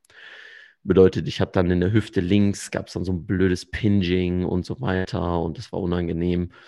Ähm, und dann habe ich einfach auf meinen Körper gehört und habe dann nicht mehr extrem weiter dran gearbeitet. Und im Buch werdet ihr ein Bild finden und das habe ich da auch absichtlich reingepackt, damit ähm, jeder ein bisschen beruhigt ist, was das angeht, weil ein Spagat von vorne sieht immer super gerade und super tief aus. Wenn du dir aber einen Spagat von der Seite anguckst, dann siehst du häufig, dass jemand ein bisschen nach vorne gelegen ist. Quasi wie nur ein extrem weiter Pancake Stretch. Pancake Stretch, für diejenigen, die es nicht wissen, was ich damit meine, stell dir vor, du sitzt auf dem Boden, Beine gespreizt, also auseinander, soweit es geht, und du legst deinen Oberkörper zwischen deine Beine ab. Ähm, ist etwas, was äh, weniger erwachsen können, ähm, was Kinder total gerne machen aber mh, hm, das sieht bei mir einfach nur aus wie ein extremer, extremer Pancake. Von vorne sieht es aber aus wie ein ganz normaler Spagat. Bedeutet, das, was du siehst, ist nicht unbedingt immer das, was du bekommst. Und ich habe für mich gemerkt, dass das die Form des Spagats ist, die mir gut tut. Was heißt gut tut? Der eine oder andere wird vielleicht denken, so, Spagat tut doch nicht gut, hallo? Also erstmal gibt es natürlich keinen Muskel, der beide Beine verbindet. Ja, also keine Sorge, vor allem für die Männer, das, was da frei hängt, das hängt auch frei und das geht dabei nicht kaputt. Ja, das ist ja das immer, dass ähm, viele Leute dann direkt daran denken, dass da irgendwas passiert. Nein, tut's nicht. Ähm, es ist da ganz unabhängig davon. Ähm, und das Zweite ist, dass ähm, Spagattraining immer, immer, immer, immer aktiv sein sollte. Davon bin ich mittlerweile überzeugt. Jeder, der irgendwelche russischen Stretching-Techniques mit der Partner stellt sich auf seinen Rücken und, mm, und man drückt die Beine auseinander und so weiter, das äh, fuckt nur die Hüfte ab. Es gibt genügend Taekwondo-Leute, ähm, die, weil sie so trainiert haben früher, alle ja eine neue Hüfte brauchen und so weiter und so fort. Ähm, und all diese Sachen sind einfach sehr, sehr wichtig zu wissen, weil wenn man das nicht weiß, dann trainiert man einfach weiter und denkt, irgendwas ist mit mir falsch und übergeht den Schmerz. Und das ist das Wichtigste. Der Schmerz ist der Verteidiger des Körpers. Schmerz ist immer eine Bitte um Veränderung. Und die Veränderung heißt manchmal zurückzustecken mit dem, was du denkst, was maximal erreichbar ist und vielleicht etwas langsamer deinen Fortschritt zu haben. Jeder, der mir sagt, ich habe in zwölf Wochen Spagat, Bullshit. Ja, du machst dich kaputt, hör auf damit. Jeder, der mir sagt, der macht in einem halben Jahr einen Spagat, Bullshit, hör auf damit. Das Ganze dauert, und don't quote me on that number, ein bis zwei bis fünf Jahre. Und wenn dir das wert ist, dich da in diese Richtung zu bewegen, dann solltest du auch wissen, warum willst du einen Spagat haben. Für mich war klar, ich will nicht einen Spagat, weil ich einen Spagat machen will. Ich muss nicht aussehen wie Van Damme und keine Ahnung was so. Klar sieht es auf den Bildern cool aus, ja, aber ich brauche den Spagat, damit ich einen fucking Stalder Press kann, damit ich viel besser im Handstand werde. Weil je besser mein Spagat ist, desto einfacher ist mein Handstand, weil ich mein Gewicht über eine größere Unterstützungsfläche verteilen kann. Das heißt, es ist ein Mittel zum Zweck. Ähm, nee, andersrum. Es ist ein, ein ähm, es hat einen Grund, warum ich das mache. Es ist nicht nur Mittel zum Zweck. Es ist nicht Selbstzweck. Ja, also nur den Spagat zu können, weil du den Spagat können willst. Sorry, aber das ist, ähm, finde ich, erstens keine Sache, die langfristig genug antreibt, weil und dann, ja, ähm, sondern dass du damit irgendetwas machen kannst. Und warum, man könnte jetzt auch sagen, ja, aber Handstand brauchen wir ja auch nicht. Ja, aber Handstand fühlt sich unglaublich gut an für mich und ich liebe den Handstand. Ich liebe es, im Handstand zu sein. Und ich liebe es auch, mich im, pa im Pancake-Stretch auf dem Boden zu legen. Das fühlt sich einfach nur enorm entspannend an und hilft mir auch bei meinen Kniebeugen. Mehr dazu im, im Buch, wie Kniebeugen und Spagat und so weiter zusammenhängt. Aber ähm, nicht zum Selbstzweck, hab einen Grund dahinter und gib dir Zeit. Also die Learnings, also das Buch natürlich verlinke ich euch alles in den Show Notes. Kann auch das erste Buch sehr empfehlen habe ich auch. Ich müsste jetzt suchen, irgendwo hinter mir steht es im Bücherregal. Ähm, also auch da sehr didaktisch. Das ist etwas, was tatsächlich auch mir in der Physiotherapie persönlich gefehlt hat, diese Didaktik. Das hatten wir in der Sportwissenschaft natürlich wesentlich intensiver, aber das greifst du wunderbar auf, wie diesen roten Faden. Und das ist das, was auch viele Leute immer fehlt. Wir haben ganz viele Übungen, aber diese so zu aneinander zu reihen, dass sie Sinn ergeben, ähm, das macht häufig dann Ja, dann kannst, Sinn. kannst du dich aufs zweite Buch freuen, weil da gibt es noch mehr roten Faden. Ähm, ich mich dran begeben, vor allem was die Mobility-Trainingsplanung angeht, nochmal äh, ein bisschen mehr konzeptionalisiert, weil ähm, ja, ich meine, meine Aufgabe ist ja auch, ähm, Menschen etwas beizubringen. Also ich sehe mich ja auch als, äh, für Lehrer bin ich vielleicht noch nicht alt genug, aber schon sehr als jemand, der gerne Erfahrung macht und diese weitergibt. Ähm, und äh, dafür ist es einfach wichtig, weil genau das ist etwas, da stimme ich absolut zu, ist etwas, was mir einfach gefehlt hat im Studium und in all diesen ganzen Sachen, dass eine, ein gewisser Faden da ist und dass das Ganze ja einfach verständlich ist und nicht nur, wir lernen einfach Informationen, weil Informationen sind mittlerweile, also Junk. Ja. Es gibt hm. genügend Informationen, es gibt viel zu viel Information. Und ähm, das Wichtige ist, wo bleibt das Wissen? Und deswegen verstehe ich auch niemanden, der sich Neuro nicht annimmt. Warum? Es geht nicht um, dass man dann Neuropractitioner ist. Es geht nicht darum, dass man sagt, ähm, ich kann dir hier mit äh, Vibrationen an der Zunge und bla oder sonst was, auch wenn ich das alles schon erlebt habe. Ja, es geht nicht um diese Hacks. Es geht darum, dass du von jemandem lernen kannst, der sich jahrelang mit Bewegung und mit dem menschlichen Körper auseinandergesetzt hat und da so viele Dinge nebenbei noch vermittelt, die unglaublich wertvoll sind. Und äh, jeder, der sagt, Dr. Eric Kopp ist Bullshit oder Sihaf ist Bullshit, sorry, du verpasst einfach ganz, ganz viel und du nimmst dir eine ganz, ganz große Wachstumsmöglichkeit. Aber es muss jeder für sich entscheiden. Ja. Das ist ja schon fast das äh, Wort zum Sonntag. Aber ich bin da vollkommen dir, weil dann sind wir vielleicht auch hier bei ähm, Monkey Mindset, ne, Open Mind. Alle, sagen, gibt es nicht, ist es nicht, das ist ein Zeichen von Fixed Mindset, dass du sagst, okay, ich habe jetzt meinen Glaubenssatz und äh, da gibt es nichts anderes. Mein Können ist in die Liege gelegt und hast nicht gesehen. Wir können alle voneinander lernen und wachsen. Deshalb gibt es ja auch den Austausch hier bei dem Podcast. Leon, du hast vorhin was vom Ausfallschritt gesagt und bezüglich Sprunggelenk mal erwähnt. Eine Frage der Community ist, Sprungbeweglichkeit ist eingeschränkt. Gibt es Ursachen, die dir öfter mal wieder ja, begegnen in deiner Praxis? Und welche sind das? Mhm. Ähm, Ah ja, da fällt mir noch eine Sache ein, wo wir beim Thema Tests waren. Eine Sache, die natürlich sehr wichtig ist, weil in Bezug auf Ausfallschritt ist der Gang. Ja, das will ich nicht ungesagt lassen. Also Gang testen. Ähm, diesbezüglich, weil das hat nämlich damit zu tun, weswegen ich da nochmal drauf gekommen bin. Ähm, Sprunggelenkseinschränkung. Hm, häufig sind ja viele Einschränkungen deswegen da, weil wir einen Bereich des Körpers nicht so bewegen, wie er vielleicht bewegt werden kann. Bewegt werden sollte, ist die Frage, weil wenn du ihn nicht bewegst, dann brauchst du es anscheinend nicht. Aber wenn du dann merkst, dass irgendwann fängst an, dich mit Sport zu beschäftigen, Crossfit oder was auch immer, merkst, oh, Kniebeuge eingeschränkt, oh, scheiße, Sprunggelenke total dicht, tut weh, ähm, dann ist das einfach, weil du jahrelang das Ganze nicht so benutzt hast, wie es vielleicht äh, benutzt hätte werden können. Werden können. Ähm, eine Sache, die ich immer wieder sehe, ist natürlich das Schuhwerk. Ja, da, mh, da habe ich auch einiges zu dem Thema gemacht, ähm, möchte aber nicht in diese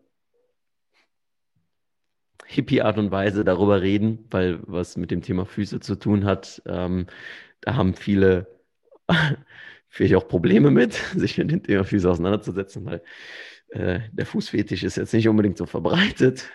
Ähm, eher das Gegenteil. Ist mir schon begegnet. Gar nicht mögen. Ist mir schon. Ist, mir ist das auf der Straße. Ich bin ja seit 2014 größtenteils barfuß unterwegs.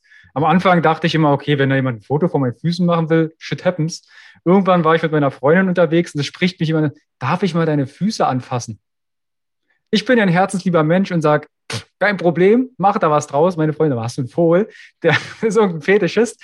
Und dann hat sie mich weggezerrt. Ähm, also die, die gibt es trotzdem. Und ich war am Anfang dem gar nicht bewusst. Und jetzt achte ich dazu mal ja, drauf. Ja, also ist ja auch okay. Ne? Also jeder hat so seine Vorlieben. Ähm, das soll jeder machen, was er für richtig hält und was ihm gut tut, ähm, solange es nicht die Grenzen anderer überschreitet.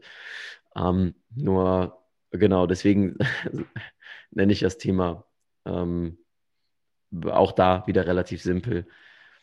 Wenn du die ganze Zeit mit deinem Fuß in einer gewissen Fersensprengung läufst und ähm, auch durch das weiche Fußbett deine Fußmuskulatur nicht ordentlich benutzt und ähm, dadurch ja deine Schuhe auf eine Art und Weise abläufst, dass dein Fuß dann auf eine Art und Weise die ganze Zeit belastet wird. Es geht nicht darum, dass dann man den Fuß nicht belasten darf. Es geht nicht darum, dass Pronation schlecht ist. Das ist es nicht.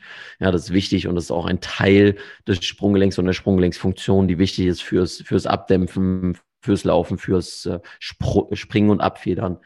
Nur wenn das zu viel wird, wenn der Reiz zu viel wird, wenn, er, wenn es dort keine, ähm, keine Variation einfach gibt, dann, dann kann es problematisch sein. Auch da wieder kann. Ist immer individuell. Was ähm, ich sehr, sehr häufig gesehen habe, ist, dass die Sprunggelenksmobilitätsübungen, die vorherrschend sind seit Kelly Starrett, leider die einzigen sind, die gemacht werden. Bedeutet, man versucht nur das Sprunggelenk nach vorne zu pressen, also das Knie über das Sprunggelenk zu pressen und versucht da irgendwas im Knie, ähm, mit dem Knievorschub zu erreichen. Dabei äh, machen wir es zum Beispiel, wenn wir die Brustwirbelsäule nehmen, machen wir es komplett anders. Wir versuchen zu öffnen. Wir versuchen in, in die Richtung zu mobilisieren, der, ähm, in der die, ja, ich sag mal, in der die Bewegung, die sonst eingenommen wird, Thema Schulter nach vorne und so weiter, dass dort entgegengewirkt wird. Bei Sprunggelenk machen wir es aber irgendwie nicht. Da ballern wir immer in dieselbe Richtung und versuchen uns noch mehr Kettlebell und noch mehr Gewichte und noch mehr Stangen, weil wir das bei den Weightliftern sehen und so weiter, da reinzusetzen. Und das kann gut sein, aber ich kann euch sagen, ich habe super viel damit ausprobiert. ähm, das kann auch sehr schnell nach hinten losgehen. Und das habe ich auch bei vielen meiner Klienten gemerkt. Dass halt, je mehr du dich damit nach vorne ballast mit dem Sprunggelenk, desto irgendwann mehr tut es einfach weh. Stattdessen würde ich den Fuß genau in die Gegenrichtung mobilisieren. Streck den Fuß, soweit es geht, und setz ihn mit deinem Vorfuß auf den Boden und versuch dann einen Tropul zu machen. Versuch dann vorne dein Sprunggelenk halt mal zu weiten und den Platz zu geben. Ähm, das heißt, die Gelenkkapsel mal ein bisschen anders zu belasten. Also ein Toe-Pull in dem Sinne ist auch in meinen Übungen auf YouTube zu finden unter dem Thema Sprunggelenk. Ähm, so ein Toe-Pull, muss ich sagen, ist eine der Dinge, die ich sehr gerne mit vielen mache, was Sprunggelenke angeht und da auch ganz gute Resultate sehe. Ähm, insofern das Ganze danach natürlich mit einer vernünftigen Bewegung mit eingearbeitet wird. Also danach zum Beispiel der, der, der, ähm, der Lunge gemacht wird und so weiter. Ähm, und dann gibt es natürlich Möglichkeiten, aktiv da reinzugehen, statt einfach nur mit einem Gewicht das vorne drücken zu lassen. Bedeutet, du machst einen langen Ausfallschritt. Versuchst deinen dein Knie über deine Füße zu schieben, machst Sissy Squats. Ja. Das heißt, aktiv da diese Beweglichkeit aufzuarbeiten, selbst mit dem Spagat. Nicht passiv reindrücken und ähm, Bewegungsvariation reinbringen ins Sprunggelenk. Und das fängt unter anderem an mit der Isolation, mit dem Kreisen erwarte nicht, dass du nur von Gelenkskreisen da maximal beweglich wirst, aber es ist ein Stimulus, der dein Nervensystem ähm, den Input gibt, zu sagen, yo, da kommen gerade mal ganz andere Informationen dran. Wie das Ganze dann aussehen wird und wie das Ganze einem Kontext ne, verarbeitet wird, hängt davon ab, wie du dich danach auch bewegst. Mhm.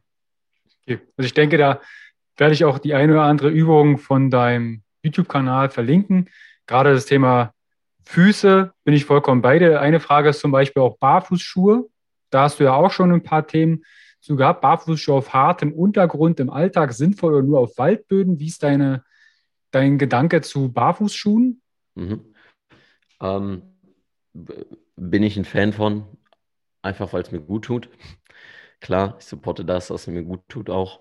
Ähm, viele machen die Transition aber zu schnell, gehen hin und arbeiten die Fußmuskulatur nicht auf und sorgen dann dafür, dass sie ähm, ja, dass sie einfach in dem Bereich dann Probleme bekommen und sagen, ja, Barfußlaufen ist scheiße. ist halt einfach, bist halt nicht angepasst dafür. Und äh, ich muss sagen, ich würde nicht wieder zurückgehen. Ich hatte vor, vor einer Woche noch meine alten klobigen Nike Airs an. Ähm, und als ich danach wieder auf meine Barfußschuhe gewechselt bin, nicht so, yo, ich fühle wieder was unter meinen Füßen. Ich laufe nicht auf Eiern. Ähm, Trotzdem ziehe ich hin und wieder Sportschuhe an. Ich habe auch relativ normale Laufschuhe, nicht mit einer Extremsprengung, aber trotzdem mit ein bisschen Support, weil ich sehr, sehr mittelfußlastig laufe. Ähm, das bedeutet, äh, mit dem Vorfußlauf, da habe ich einfach das Gefühl, ich komme nicht voran. So, es ist halt einfach, es, es dauert zu lange. Ähm, und da habe ich auch in dem Sinne auch noch nicht trainiert. Heißt nicht, dass das schlecht ist. Heißt einfach, ich habe es nicht geübt. So. Ähm, so, und das Ding ist, Variation. Du musst nicht deine ganzen Sneaker wegwerfen, aber vielleicht mal ein bisschen mehr Barfußschuhe tragen und mal ein bisschen mehr barfuß rumlaufen. Ähm, mit Barfuß meine ich persönlich für mich selber immer mit Barfußschuhen. So komplett barfuß, vielleicht auf einer Wiese. Ähm, aber so viele, ja, so viel Bier wie getrunken, wie hier in Köln getrunken wird, das ist halt auch nicht immer äh, dolle, wenn man über den Aachener Weiher läuft oder sonst was.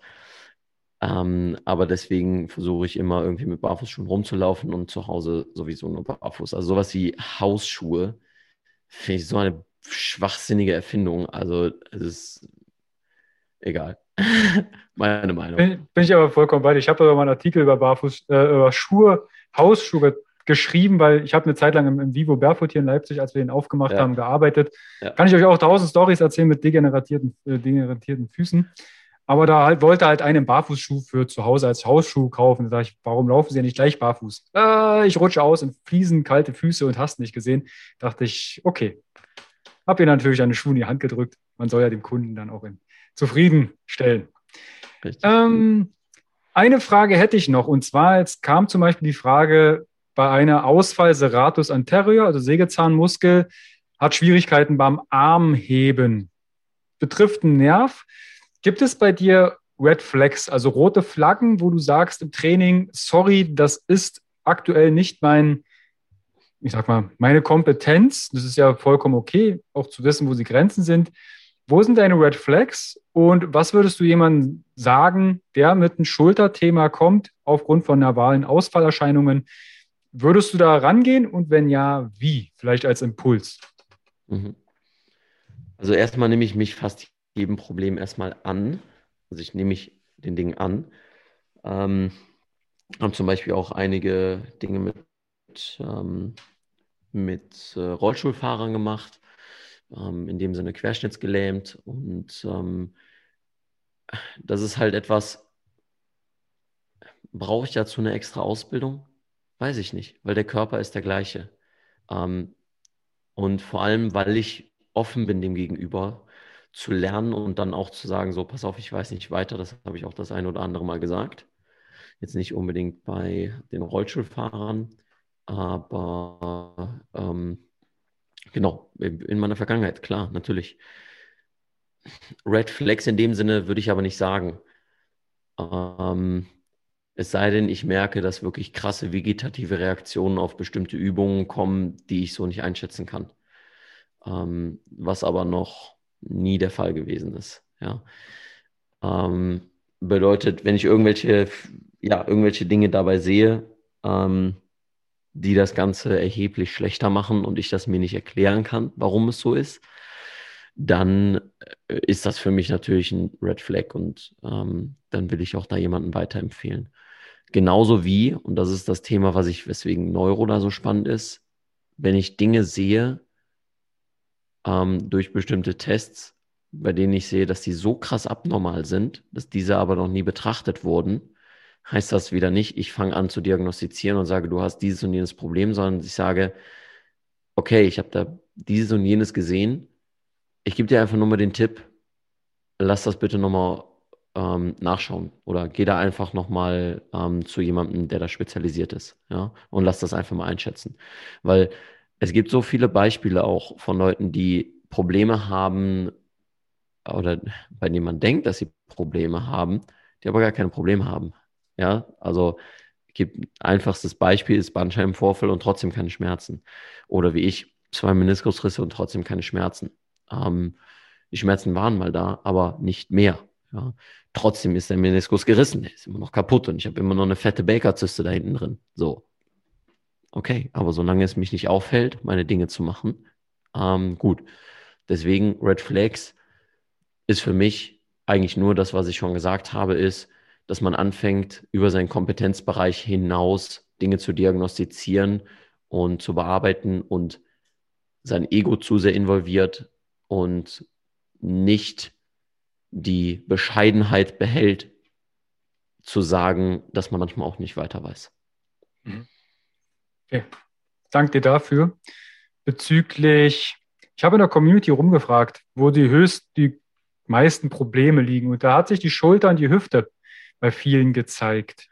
Siehst du da Zusammenhänge, warum Hüfte und Schulter bei vielen ein Thema ist? Oder ist es das, okay, wir bewegen uns einfach nicht mehr so, wie wir es müssten oder wir verlassen unsere Komfortzone nicht? Wo siehst du da Parallelen, dass Hüfte und Schulter ein Thema ist? Ja, ich würde jetzt mal eine, ähm, eine jetzt habe ich nur das Englische im Kopf. Ähm, ich würde jetzt mal eine gewagte These stellen dass das weniger mit der Schulter und den Hüften zu tun hat, sondern mit der Wirbelsäule. Mhm. Ähm, dass die meisten Probleme Wirbelsäulenprobleme sind. Und daran können wir natürlich bemessen, dass, oder da, da, sehen wir sehr, sehr häufig, dass wir natürlich durch unseren sitzenden, einseitigen Lebensstil unsere Wirbelsäule nicht so bewegen, wie wir sie bewegen sollten. Ne? Und das ist das eigentlich komplexeste Gelenk in dem Sinne, ähm, von der Art, sich bewegen zu können und zu variieren und zu segmentieren und so weiter. Und äh, wenn es eine Sache gibt, die ich gerne jedem mitgeben würde, ist das täglich was für seine Wirbelsäule zu tun. Und für mich ist mittlerweile dieser Satz äh, Every day Spine Day, äh, Spine Day und äh, du bist so alt wie deine Wirbelsäule, ist mittlerweile voll ausgelutscht, weil ich den einfach viel zu häufig gesagt und gehört habe. Und natürlich da auch wieder von Ido inspiriert, ist klar. Ähm, nur leider ist das Thema, ich, einfaches Beispiel Wirbelwelle, also Spinal Waves, ähm, das ist schon das höchste der Gefühle, was viele machen. Ja? Oder ein Jefferson Curl. So, und that's it. Oder Katze Kuh. Das wäre noch das Physiotherapeutischste, was ich da rausholen kann aus der Kiste. Ja. Und das ist das, das ist das meiste, was sie machen. Aber das ist trotzdem immer nur in dieser Ebene. Es ist immer nur Sagittalebene. Immer nur Sagittalebene.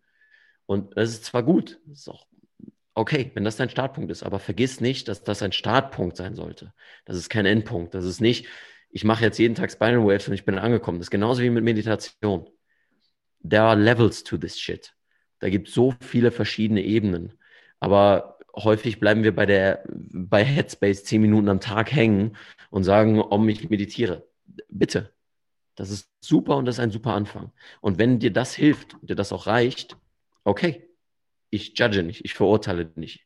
Ich will nur inspirieren dafür, dass es noch viel mehr dazu entdecken gibt. Und wenn eine Sache, wie gesagt, das habe ich am Anfang gesagt, wenn es eine Sache gibt, für die ich brenne, dann ist das persönliches Wachstum. Und auch was das Meditationsthema angeht, habe ich vor allem in dem letzten Jahr so viel erfahren dürfen.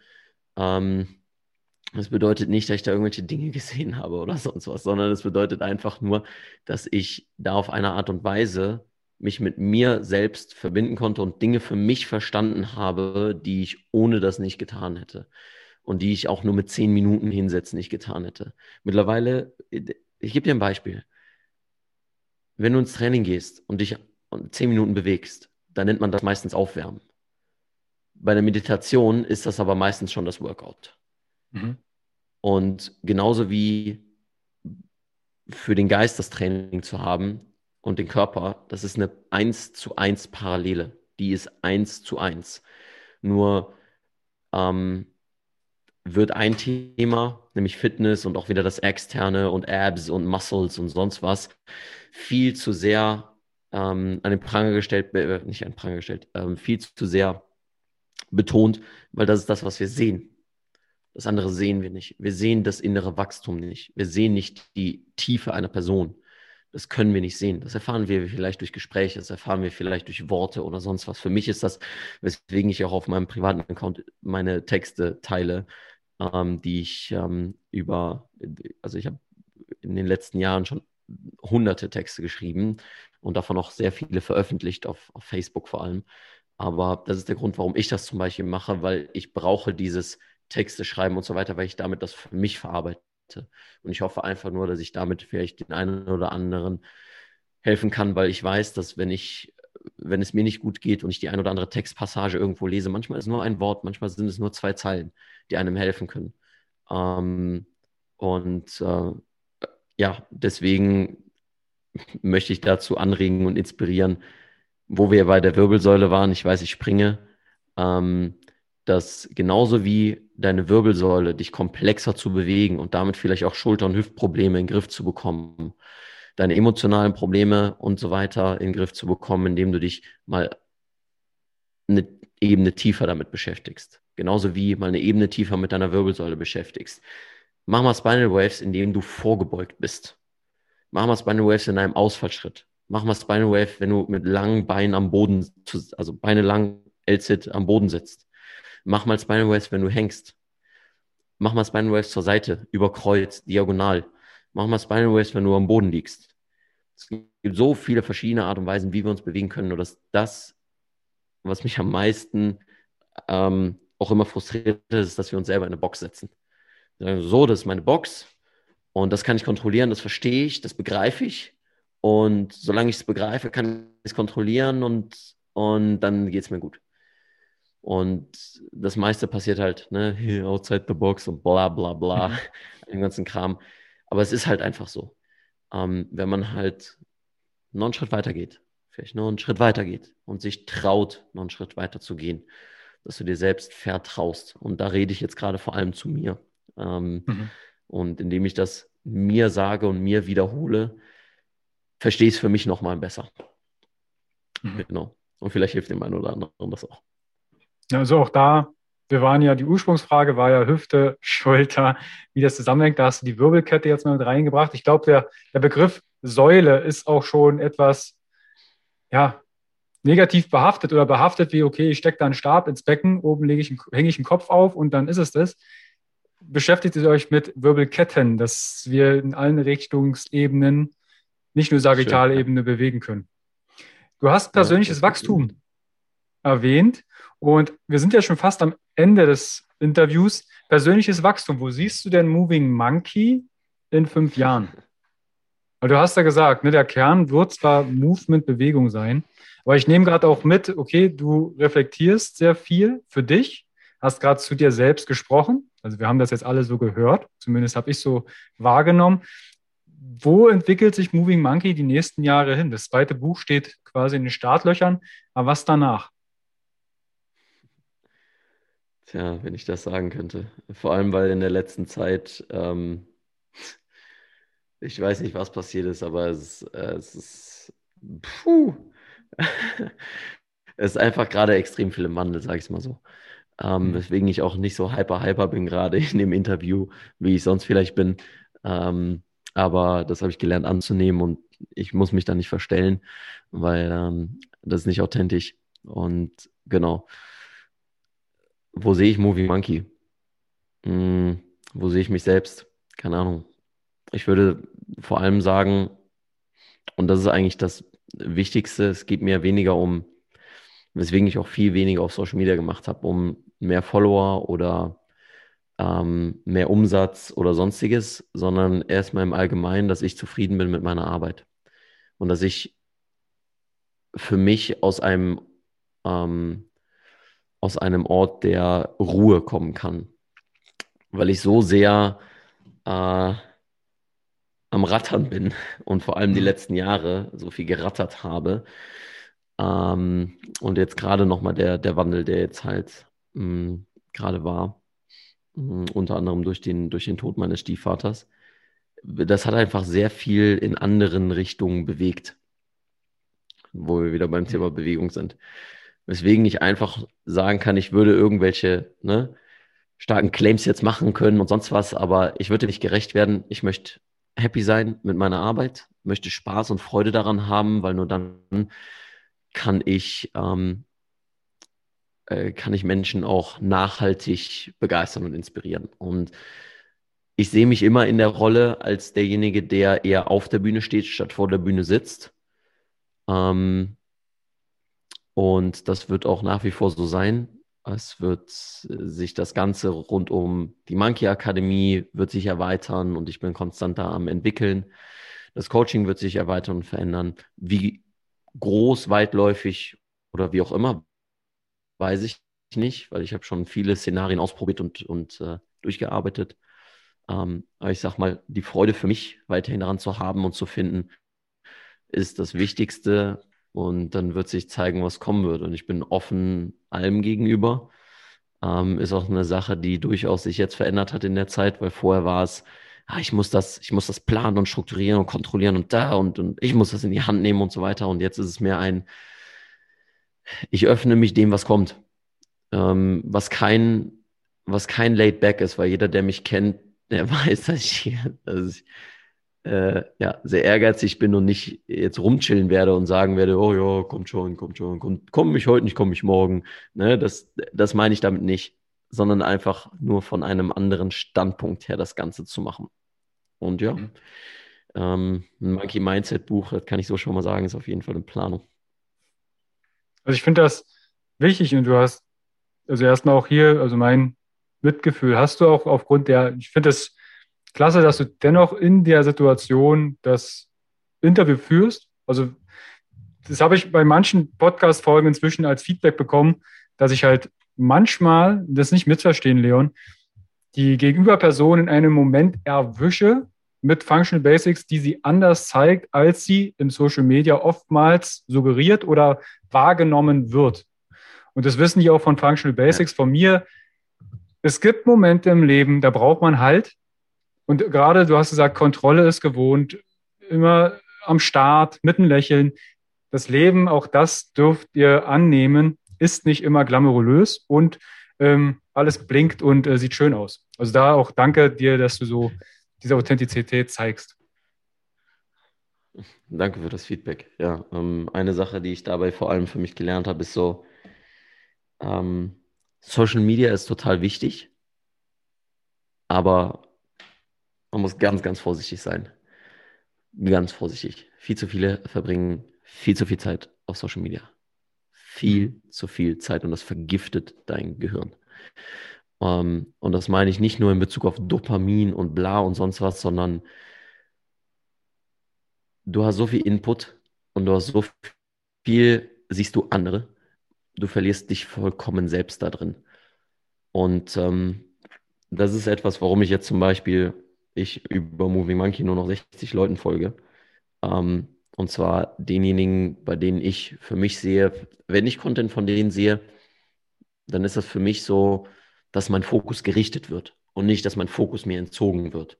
Das ist, ah, okay, die signalisieren mir quasi das, wohin ich vielleicht auch will oder, oder welche Werte ich damit vermittle und so weiter. Ähm, viele meiner Mentoren, denen ich da folge. Aber gerade in der Zeit, in der ne, ich mich viel auch nochmal mit dem Thema Tod beschäftigt hat und jeder hat da seine eigene Geschichte und wird seine eigenen Erfahrungen damit machen äh, dürfen, tatsächlich, was sehr, sehr wichtig ist. Ähm, fucking hell, wir sind viel zu viel mit anderen beschäftigt. Viel zu viel. Das ist so, ich teile ja schon wenig Privates auf meinen Social Media Kanälen und es dreht sich immer irgendwie um Bewegung, Movement und so weiter. Aber das habe ich schon immer bewusst gemacht, weil ich möchte nicht, dass andere damit beschäftigt sind, was ich in meinem Privaten mache. Ich möchte anderen helfen und zur Seite stehen mit dem, womit ich ihnen auch wirklich helfen kann. Und äh, ich möchte nicht und deswegen habe ich auch weniger Content gemacht, weil es sind bereits super viele Videos da. Aber ich hatte das Gefühl, je mehr Videos ich gemacht habe, desto paralysierter waren die Leute. Ah ja, ich, ich warte noch mal auf ein Video, was ah, vielleicht noch bessere Übungen enthält. Oder ja, ich, ich brauche noch mehr Videos. Und das ist leider in dem, wie Social Media sich heutzutage, ähm, wie gesagt, a blessing in the curse as well, sich heutzutage entwickelt, sehr, sehr toxisch, ähm, weil es immer nur um die Darstellung von Dingen geht, die häufig ähm, viel zu wenig Tiefe haben und möglichst nur schnell konsumiert werden können. Deswegen habe ich auch kaum was auf TikTok gemacht. Es geht mir auf den Sack, muss ich einfach so sagen. So, diese ganze, vor allem jedes Social Media Netzwerk versucht das andere zu kopieren. Ähm, und äh, ich will da nicht in die nostalgische Richtung und ich will vor allem nicht nur Kritik äußern, weil Kritik ohne einen, einen Schritt danach ist auch sinnlos. Ähm, ist halt nur, dass sich irgendwie jemand auskotzt, aber da nichts konstruktiv draus macht. Aber das ist für mich zum Beispiel meine bewusste Entscheidung, noch weniger auf Social Media zu sein und wieder Slow Medium zu konsumieren und nicht Fast Medium. Und da geht es mir um Bücher und da geht es mir um vor allem mein eigenes Leben, weil das zeigt mir und lehrt mich genug, als dass ich ähm, in das Leben von anderen gucken muss. Und ähm, gut, das kann aber jeder für sich entscheiden. So, ich bin, ich liebe Social Media. Ja. Ich finde es großartig, was damit möglich ist. Und nur dadurch ist Movie Monkey möglich. Und die Monkey Gang hat ihre Plattform. Und ich bin unglaublich dankbar dafür. Und ähm, ich werde das weiter unterstützen und werde da weiter dafür sorgen, dass da Inhalte kommen, die ähm, anderen helfen. Ähm, genau, aber das ist nochmal vielleicht zu dem Punkt, wo du das äh, jetzt auch gerade angesprochen hast, Thema Social Media. Ähm, vor allem, und das hat Alex, den ich eben schon genannt hatte, so schön gesagt, wo wir jetzt den Lockdown haben, wo wir nicht mehr raus können, gilt es reinzukommen. Gilt es nicht mehr nach draußen zu gehen, sondern nach innen zu gehen. Und äh, das finde ich ist sehr, sehr wertvoll an dieser Zeit. Und ähm, ja, deswegen ähm, eine Sache, die vielleicht dazu nochmal das Ganze rund macht. Ja. Das würde ich sagen, Leon, nehmen wir als Abschlusswort. Diejenigen, die dich in irgendeiner Form kontaktieren möchten, Social Media und Co. Das würde jetzt, glaube ich, nochmal den Rahmen sprengen, wenn du alle Accounts aufzählst. TikTok habe ich wahrgenommen, bist du nicht so präsent.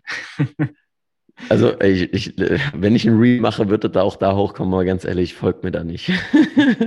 folgt mir lieber auf Instagram, auf YouTube und auf dem Podcast und that's it. Genau, das Newsletter ist natürlich auch immer am Start. Genau, einfach movingmonkey.de und ansonsten, wer eine Antwort schneller haben will, info at movingmonkey.de ähm, E-Mail schreiben und sich vielleicht ein bisschen Zeit dafür nehmen. Ähm, genau, weil Instagram geht sehr gerne unter. Ja, bin ich, ja, das sage ich auch immer. Instagram Messenger ist eine Katastrophe. Vielleicht hört das ja irgendjemand von Instagram. Okay, also ich verlinke alles drunter zum Anklicken. Ich kann den Inhalt von Leon, egal nur Bewegung oder auch noch Mindset und alle Randthemen, die er mitbehandelt, sehr empfehlen. Ich habe selbst profitiere da auch von und das schon von vielen Jahren. Von daher, Leon, ich wünsche dir, uns, den Zuschauer, Zuhörern natürlich eine wunderschöne Zeit. Nehmt da Impulse mit oder lasst es sein. Wie gesagt, jeder ist seines Glückes eigenen Schmieds und wir laden ein, über den Tellerrand hinauszuschauen. Leon, ich danke dir vielmals. Ja, ich danke dir für die Einladung. Keep moving, stay sexy und so. Ciao.